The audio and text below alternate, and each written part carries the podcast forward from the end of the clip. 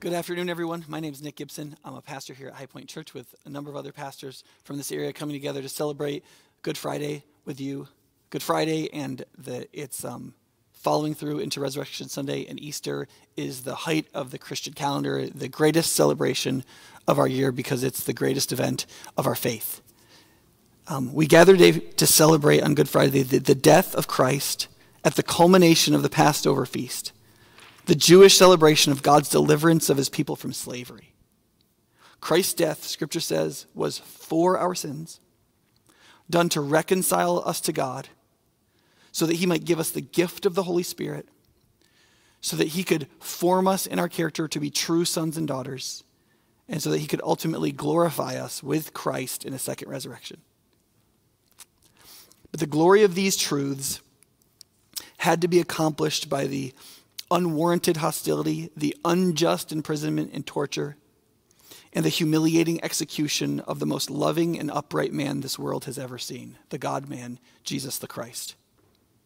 Part of the celebration is to mourn the true events of the passion, the suffering of Jesus. That was all done by him, done for us, and done to the end of love. Let's pray as we start. God, as we come and strangely celebrate the unjust death of the Son, Jesus Christ, who died for our sins. We pray that you would make us sensible of the beauty of his work, the passion of his love, the righteousness of his goals, and that even with all that was laid before him, that he chose it out of joy, even in the anguish of the work itself. Help us in these moments as we remember on this day Christ's death as our liberating sacrifice from the slavery of sin, our second Passover. Help us to accept it so that we receive the spiritual death of Christ, that we can take up our cross daily and follow him in the way of the cross, as the apostle said, becoming like him in his death, and so somehow to attain the resurrection from the dead. Help us to both mourn and glory in the death of Jesus the Christ. And we pray, Holy Spirit, that you would transform us and help us see who it is we were, we were meant to be conformed into the image of to become true sons and daughters. We pray in his name. Amen.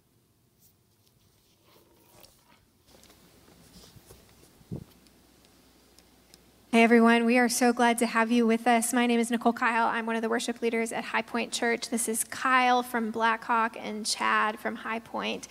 And we're excited to be able to worship together, even though we're from different churches and right now we're in different homes. We're still really excited that we get to be worshiping together and united by the gospel of Christ. So, would you please sing with us as we sing these songs and worship God together?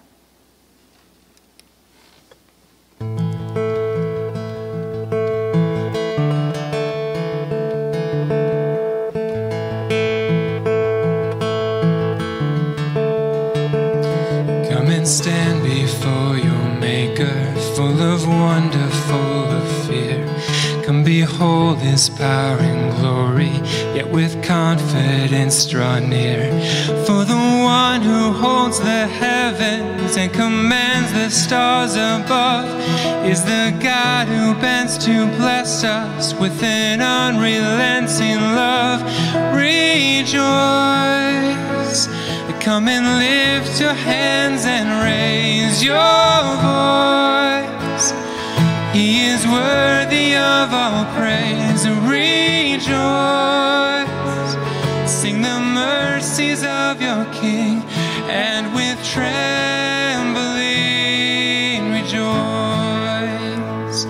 We are children of the promise, the beloved of the Lord won with everlasting kindness, but with sacrificial blood, bringing reconciliation to a world that longs to know the affections of a father who will never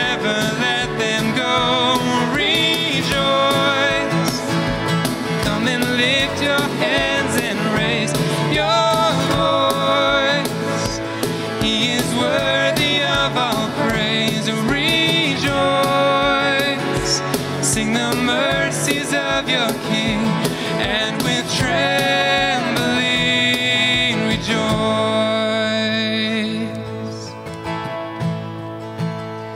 All our sickness, all our sorrows, Jesus carried up a hill. He has walked this path before us, He is walking with us still turning tragedy to triumph, turning agony to praise. There is blessing in the battle, so take heart and stand amazed. Rejoice when you cry to Him, He hears your voice.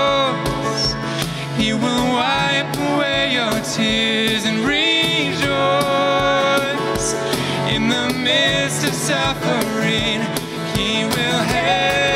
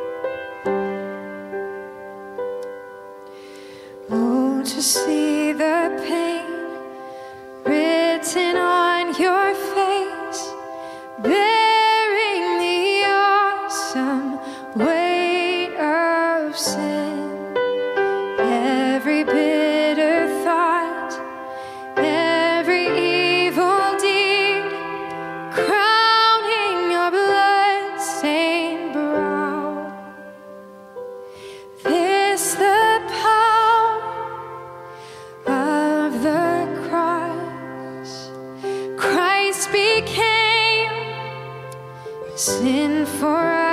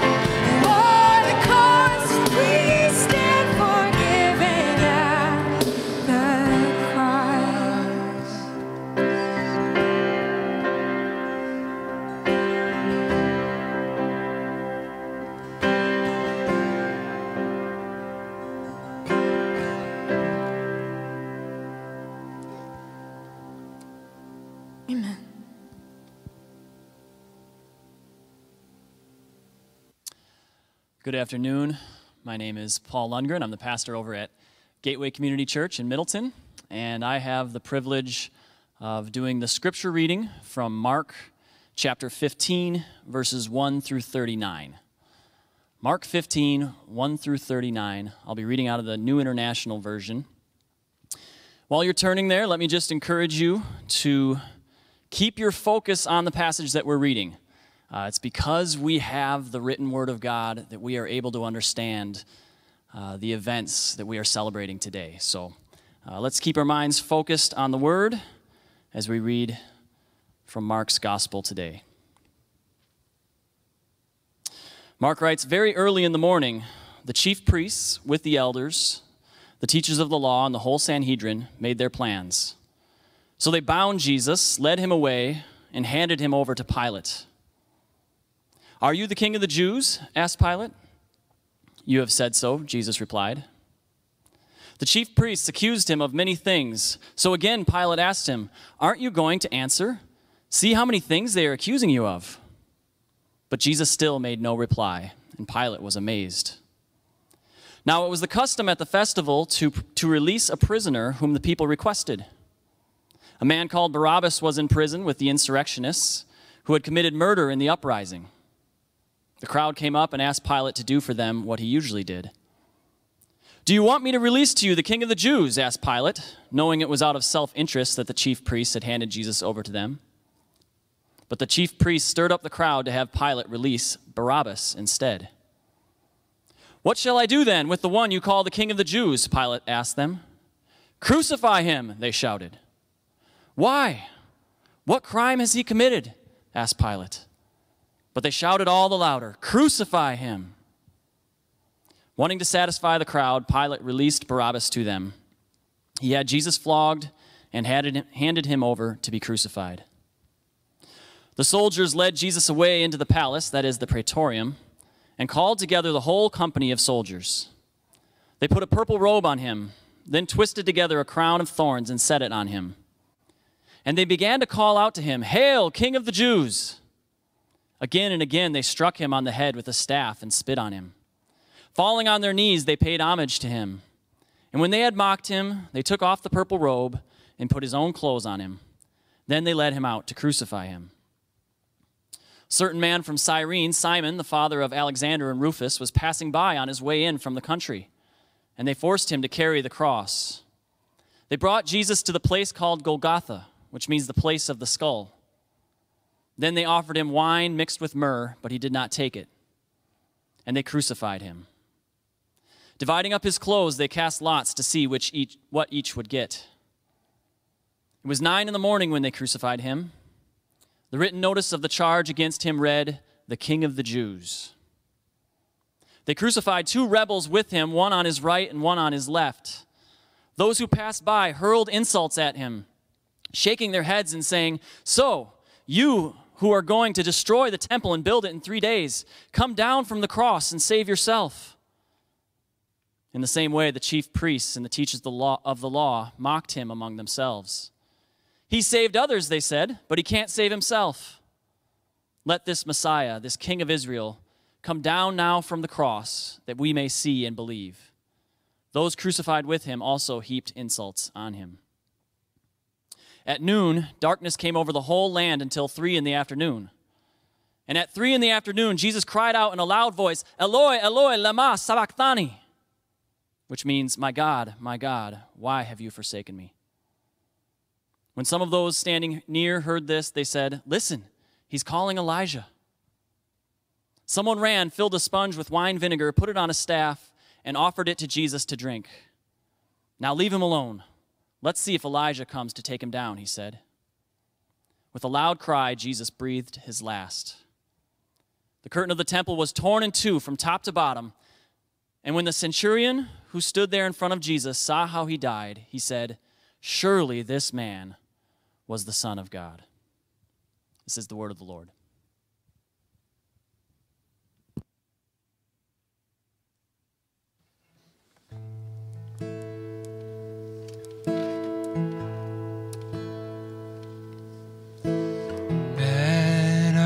Sorrows. What a name for the Son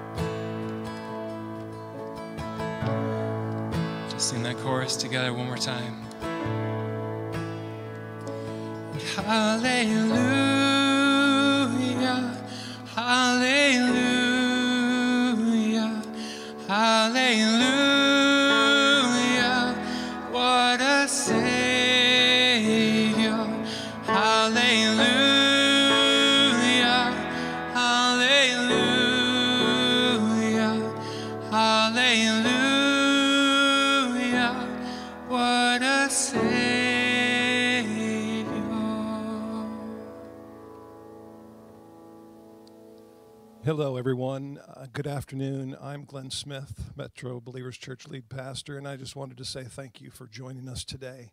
Um, this is a difficult time for all of us.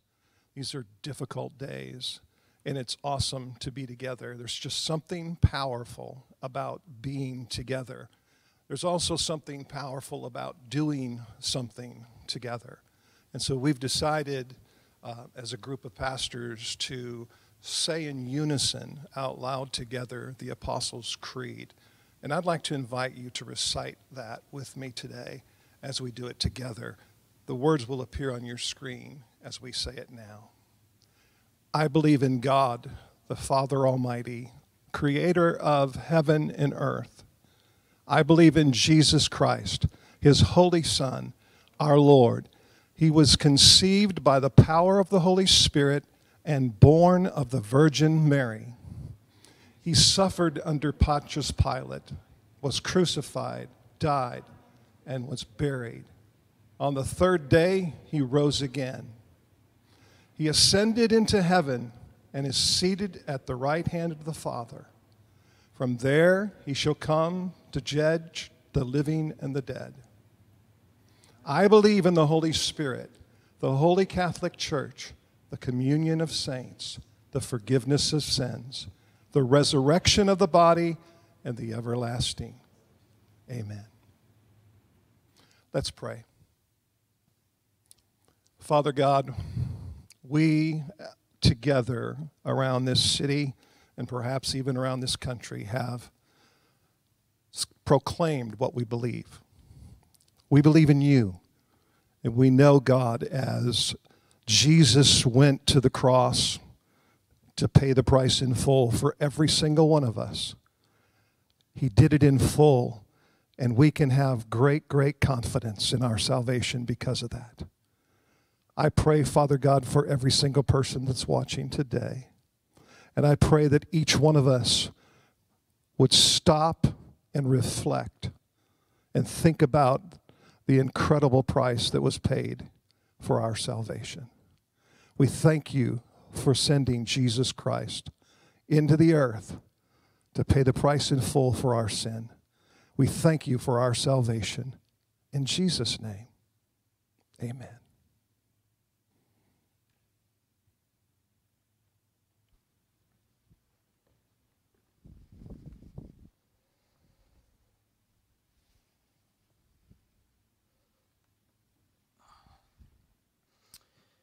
Hello, my name is Daniel Owen, and I'm the lead pastor at Blackhawk Fitchburg. And I'm really thankful to be here uh, with all of you uh, today.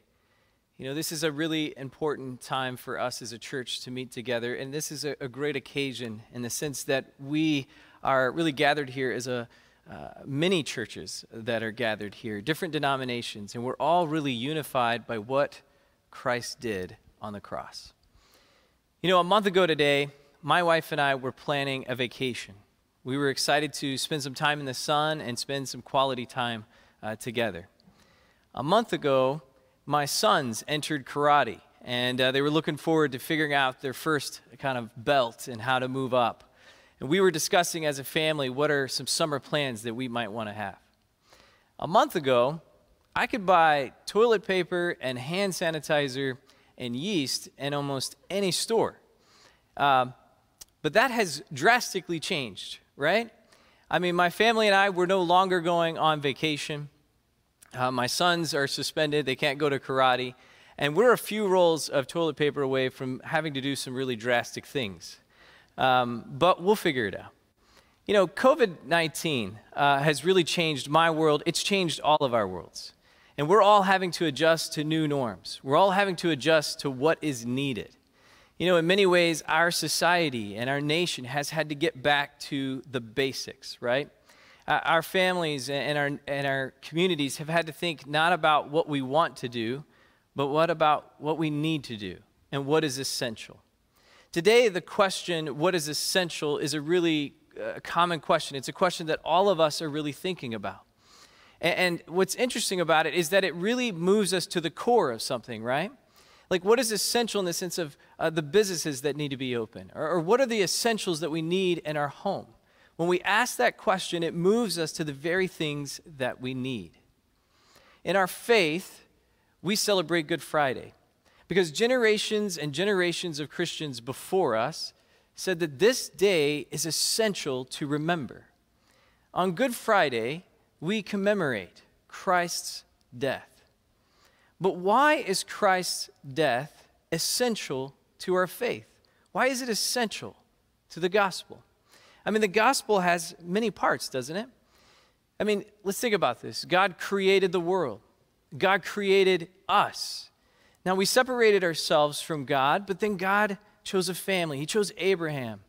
And through Abraham and his descendants, he was going to raise a hero, uh, a savior, someone who would rescue us someone who would restore the world, and then he would come back again. I mean, all of those things are a part of the gospel, aren't they? All of those things are, are a part of this story. Yet, when we ask the question, what is at the core of the gospel?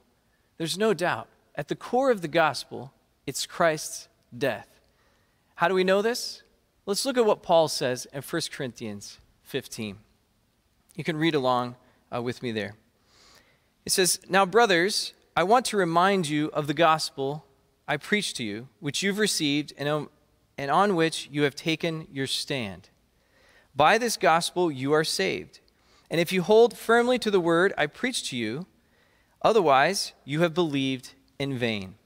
What Paul is saying here is that this is the core of the gospel, this is essential. And if you don't believe it, then you are not saved. So let's read on. Verse 3 for what I've received, I passed on to you as of first importance. Here comes that essential part that Christ died for our sins according to the Scriptures, that he was buried, and that he was raised on the third day according to the Scriptures, and that he appeared. Now, let me just stop right there. What Paul is saying is that at the core of the gospel, there are really four verbs Christ died, he was buried, he rose and he appeared. Now, what we see here is that Christ died.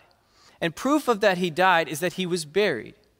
And Christ rose. And proof that he rose was that he appeared. So, really, there's two kind of essential verbs that are taking place here he died and he rose.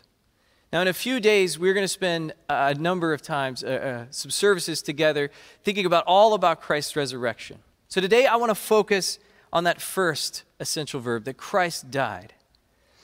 Paul said, For what I've received, I passed on to you as of first importance. Christ died for our sins.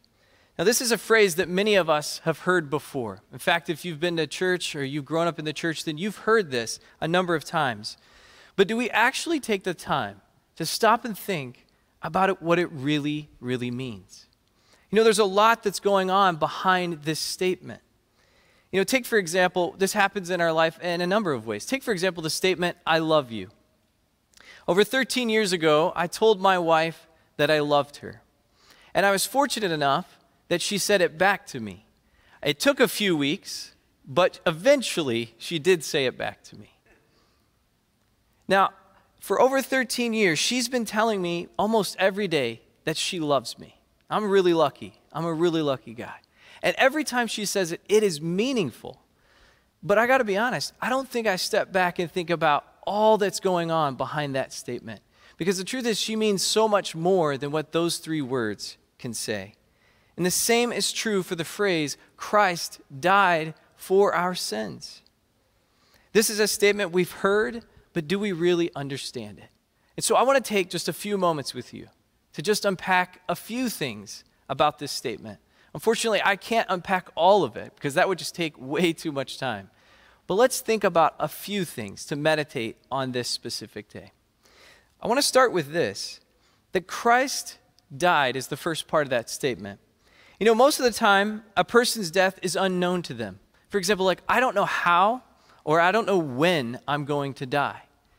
But that actually isn't true and wasn't true for Christ's death. Christ's death wasn't accidental and it wasn't unexpected, it was chosen. He willingly chose it. Yes, Pontius Pilate turned him over to be crucified. And yes, the Romans nailed him to a, tor- a torture device called a cross. But it was something that Jesus willingly chose to do. We know that because of what he says in John 10, verse 18. Jesus says this in reference to his life No one takes it from me, but I lay it down of my own accord. I have the authority to lay it down, and I have the authority to take it up again. This command I received from my Father. Now, if no one can take Jesus' life from him, that he has to lay it down, well, then that means that he willingly chose to die. He chose the cross. Do you think it's possible that Jesus chose the cross without really knowing what was going to take place? In a sense, could he have overlooked the fine print? You know, sometimes that happens. We agree to things without fully understanding what's going to take place. Take, for example, I, I have an iPhone, and, uh, you know, I love this uh, device. A number of you have a, a, a ton of different devices that are out there. Some of you have iPhones. And every device needs to be updated from time to time, correct? Like it needs, uh, you know, to add new features or new securities to it, right?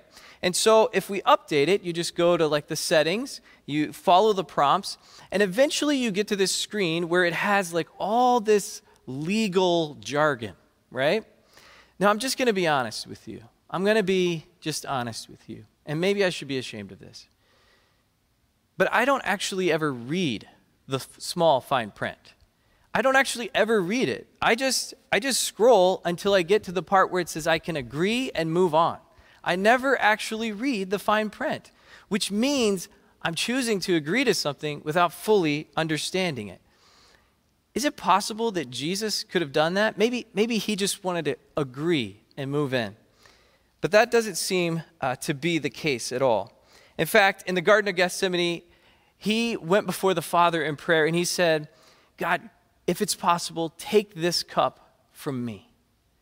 Which means that Jesus knew what was about to happen, which means Jesus knew how hard it was going to be, which means Jesus knew how much it was going to hurt. And yet he chose to do it. He chose the cross. He chose to suffer. He chose the pain. He chose to be spit on. He chose to be humiliated. Why did he choose those things? Because he loved you. And because he loved me. Because he loved us. Paul says Christ died for our sins. Christ died for our sins. He didn't die for himself or for his gain. He died for us and the sins that we have committed.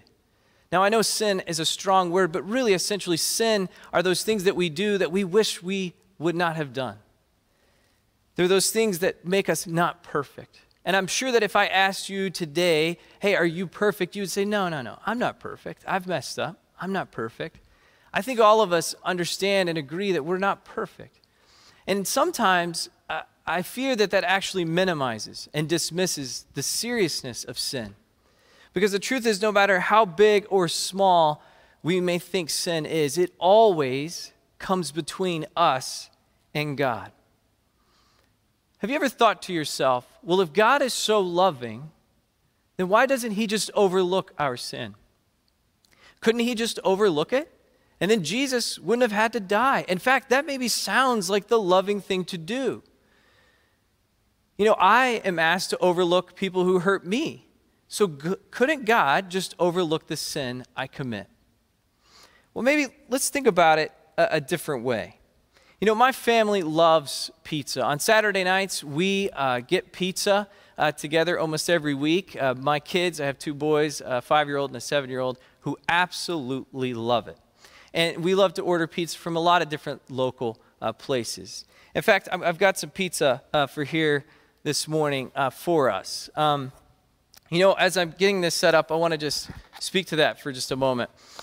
You know, it's right now it's a tough time for a lot of our small businesses and, and a lot of the workers. In fact, I talked to a restaurant owner uh, earlier today, and he said, you know, people are still ordering takeout, which is so good because that is helping us to sustain and to pay the workers that we have. So, you know, it's good. It's good in times like this to order takeout. Even though we can't go and sit and eat at those restaurants we love, we can still get some of the great food uh, that they make. So I brought some pizza in for us today. This is a, a pineapple bacon uh, pizza from one of the local uh, pizza places, and I absolutely love it. It's one of our favorite. Uh, it's one of our favorite pizzas, and um, you know I know for some of you, uh, pineapple and bacon it might not be your favorite topping, but I bet I bet you could overlook that and, and go ahead and maybe maybe take a bite. But let's take this for a moment. What if? What if I put some hair on it? okay? Just for this illustration. In fact, I went ahead and cut my son's hair this past week, and I saved some of the hair uh, just for this illustration. So I don't know how well you can see this at home, but this is some of his hair right here. And I'm just going to put this on the pizza, and I'm just going to go ahead and rub it all in. You know, get it all like nice and around. Put it all there. Okay, I don't know. See if you can see that. I'm not sure if you can, but I have hair covering this entire slice of pizza. I have hair all over it. Now, would you be able to eat this pizza? Would you be able to overlook the hair on this pizza and just push through and eat it anyway? I got to be honest. I know where this hair came from. It's my son's hair. And I would not eat it. There is no way that I would eat this pizza. My son is five years old. I found this interesting. He's five years old. And I, I told him that I was going to do this. He's probably watching right now. He's excited about it. He, uh, I asked my son, I said, son, would you, would you eat the pizza? If I put your hair on it, would you eat the pizza? Now he's five. And he said, no, I would not eat the pizza. And he said, I said, why not? And he was like, it's gross. It's gross. And I think all of you are thinking that right now. I mean, I can't see your faces, but I bet some of you are cringing. Maybe you even turned away from the screen. Because in our nature, we know no, you do not eat food with hair all over it. It doesn't matter how good a pizza it is, you don't do it. Now, there's no rule, there's no law that says that. In fact, I've never told my five year old son that you don't do it. But he just knew it because it's in his nature. It's in our nature that our food should be clean. That's the way we go about eating it. Well, hair is to us, similarly, like sin is to God. Now, look, it's not a perfect illustration. I'm not going to say that it is. But the point is to kind of get the idea of that, that it's in our nature to not overlook this hair. And if we can't overlook the hair, then how could we expect God to overlook sin? Because in his very being and his very nature is his holiness and his justice. See, God is holy, which means that he has to do something about our sin. And God is just, which means he has to punish our sin. Justice means that you get what you deserve, and sin deserves to be punished. But God is also love. In his very being, in his very nature, he is loving. And so God made a way. He made a way that he could punish our sin and preserve the sinner. God made a way, because of his love for us, to punish our sin and yet preserve the sinner. He saved our life. And the way that he made it is by placing that on his son, Jesus Christ. In the text, Paul says that Christ died for our sins. And then there's this phrase right after it that says, according to the scriptures. Listen to one of the many scriptures that he was probably referring to Isaiah 53, 5 through 6. It says, Surely he took up our pain and bore our suffering, yet we considered him punished by God, stricken by him, and afflicted. But he was pierced for our transgressions, he, being Jesus, was crushed for our iniquities. The punishment that brought us peace was on him, and by his wounds we are healed. We all, like sheep, have gone astray. Each of us has turned our own way. And I want to just pause there. Each of us, not just some of us, not even most of us, but each of us, all of us, have turned our own way. And the Lord has laid on him the iniquity of us all. When Christ died on the cross, God laid on him the iniquity, the sin of us all so that by his wounds we are healed. I mean, this is amazing. This is so powerful that God, who is holy and who is just, found a way to deal with sin in a just way that he punished sin, but he preserved our life.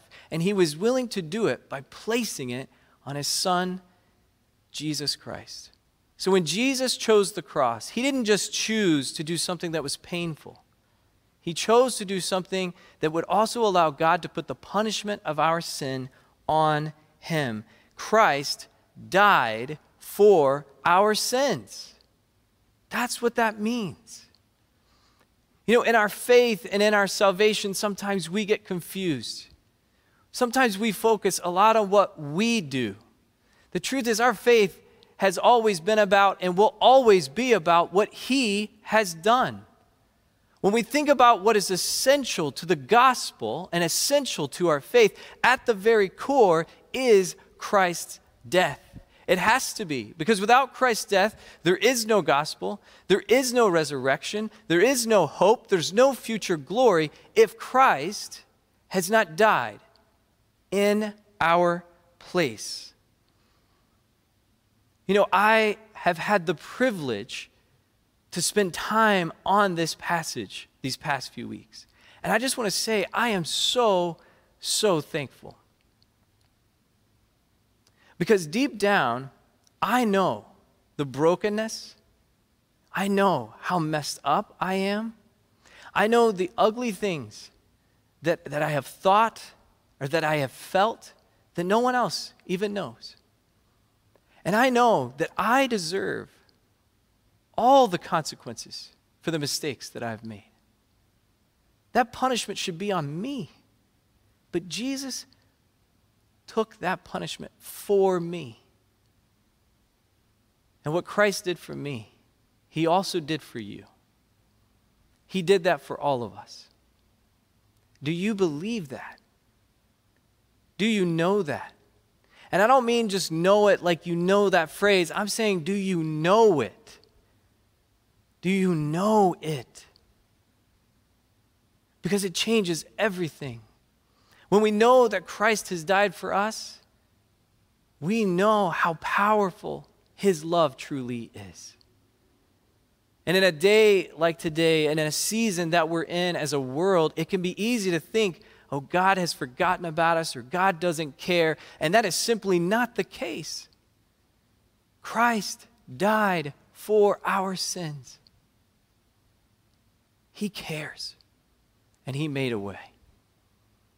Let this be a reminder for us today of how deep and how great is the love of God. Let's pray. Heavenly Father, thank you so much for sending your son Jesus. And Lord Jesus, thank you so much for choosing the cross. Thank you for choosing the pain. Thank you for choosing to be hu- humiliated. Thank you for choosing to suffer that I might live, that we might live.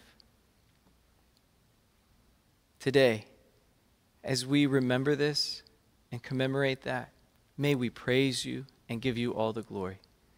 Because of what you have done, we shall live. Pray this in Jesus' name. Amen. Amen. These next few moments, we're going to sing a song together, but um, I just want to encourage you the first time we sing this to just listen to these words, reflect on the words that we just got to hear, and listen to these words of this song. And I pray that they would bless you and encourage you.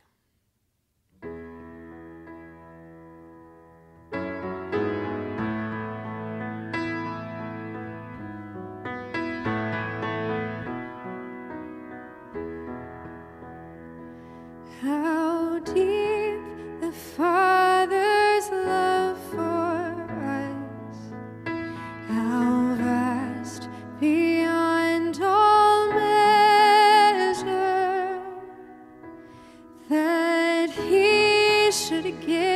give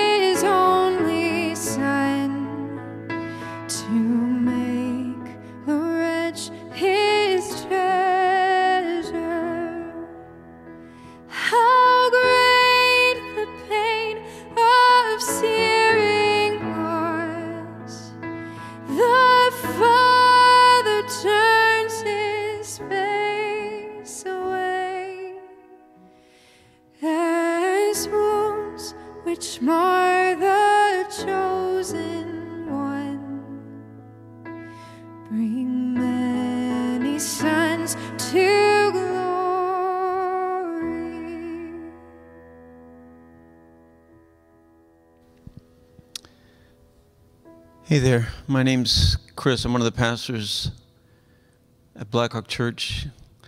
We're going to come to a time now where we uh, celebrate uh, the Lord's uh, table, communion, uh, Eucharist.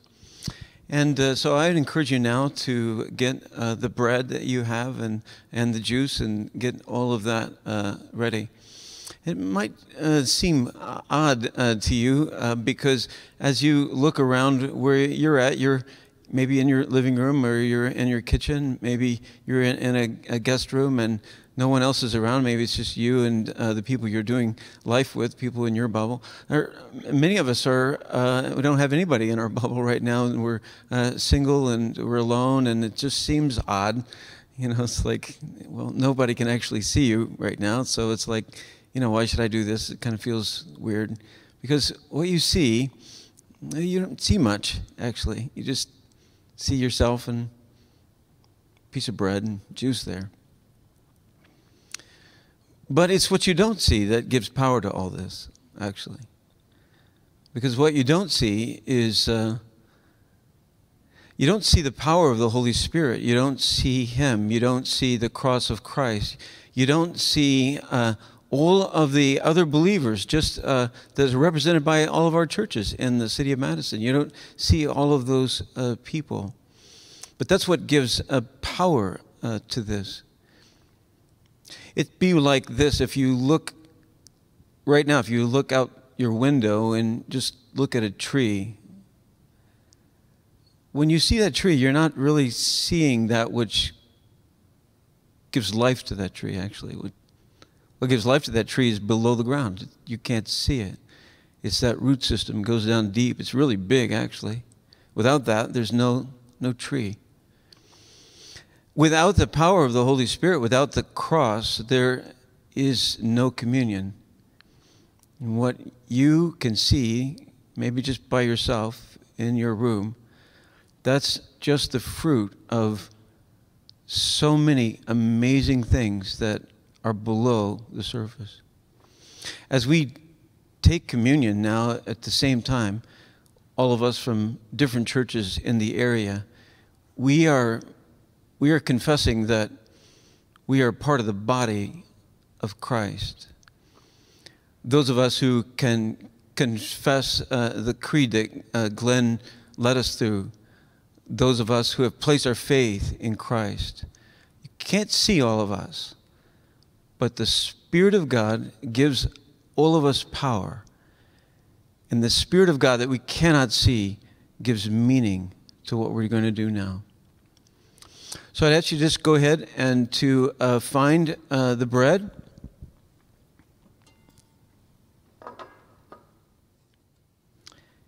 And then let me pray over the bread right now. Father, we thank you for uh, this bread that we have. We pray, Father, that as we hold it, we would remember what Christ has done for us. We remember your, your love for us. We remember your holiness. We remember your justice. And we, we thank you, Father, for the fact that you so loved the world that you gave your one and only Son. As we uh, hold this bread and as we eat it, we're linked to that which we cannot see by your Spirit that we cannot see. And we're reminded that you are the one who gives us life. We pray this in Christ's name and for the sake of his reputation. All God's people said, Amen.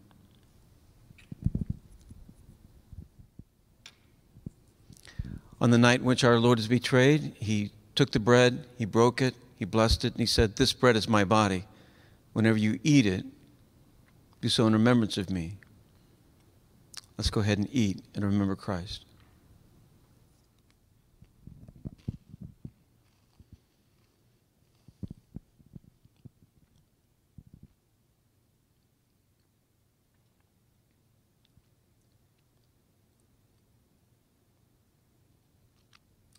Let me pray over the cup. Father, we thank you for uh, this cup that we're about ready to drink. The color of the liquid reminds us of the blood of Christ that was shed on that cruel Roman torture device for our sins. The blood was shed because we're sinful people. He died for our sins. I am a sinful man. We are sinful people. Our sins separate us from you. Our sins are to you what hair on a pizza would be to us. You can't stand it. But because you love us, you placed those sins on your Son, and He died in our place. We have no hope. We have no relationship with you apart from the work that Christ did on the cross. We thank you, Father, for today, for the reminder of that gospel, that good news. We pray, Father, as we drink this cup, your Spirit would unite us as a body of believers from many different churches. He would unite us and help us to see the power of the blood of Christ. We pray this in Christ's name and for his sake. All God's people said, Amen. After the supper, our Lord took the cup, he blessed it, and he said, This cup is the new covenant in my blood. Whenever you drink it, do so in remembrance of me. Let's remember him.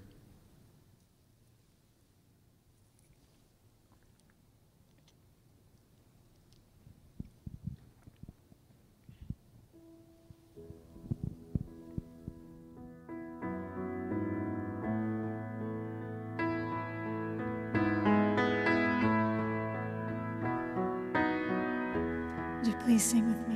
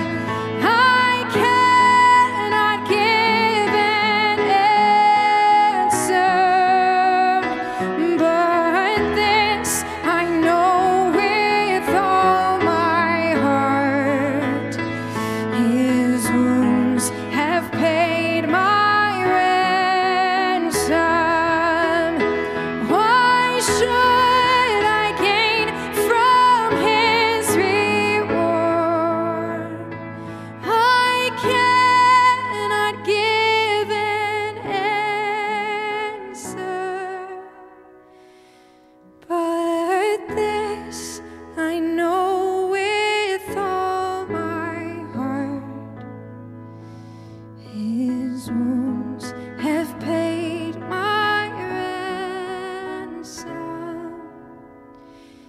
His wounds have paid my ransom.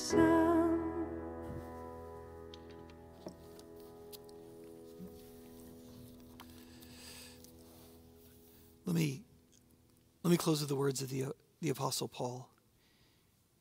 He recognized as a Jew that God had given us a way to justify ourselves should we choose to be the kind of people we claim to be. He gave us the law to test whether or not the problem with us was we just didn't know enough.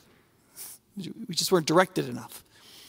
And when he gave us the law, the apostle says that the law killed us, even though it was perfect because we wanted to be wicked. We didn't want to serve God. That there was a darkness in us that if you don't see it, it, it ought to frighten you. And so he, the book of Galatians, he says this about the cross of Christ as a solution. He says, For through the law, I died to the law so that I might live for God. He says this in verse 20 I've been crucified with Christ. And I no longer live, but Christ lives in me. The life I now live in the body, I live by faith in the Son of God who loved me and gave himself for me. I do not set aside the grace of God, for if righteousness could have been gained by the law, then Christ died for nothing. Let's end our time together with prayer. God, we come to you this Good Friday remembering the death for our sins that Christ chose. That Christ died for our sins and was buried. We recognize that there is a death of guilt in the death of Christ for us. We confess our, our trust in the death of our condemnation that we deserved in the death of Christ. We confess that we believe in the death of our slavery to sin in the death of Christ. And we confess that we believe in the death of death in the death of Christ. And so, like it says in Hebrews 2, our slavery to the fear of death that we've struggled under, struggled under all our lives. God, we recognize today that as we celebrate this in ritual fashion, that we are not truly sensible of the depth of our sin. And we are not truly sensible of the horror and the injustice and the shame bound up in the death of Christ. Holy Spirit, we, we pray that you would ask that for every person watching and everyone praying, that you would pour into our hearts a knowledge, a sensibility, a understanding, a, a, the capacity to grapple with the meaning of sin and the meaning of Christ dying for our sins. We pray that you'd help us to see its depth and that our hearts would go farther up and further in. And that it would produce in us a joy that is not paralleled by any of the pleasures we're currently going without. We pray that you would bless us with a knowledge of the truth and the enjoyment of it, Father, in the name of the Father, the Son, and the Holy Spirit. God bless you. Good night.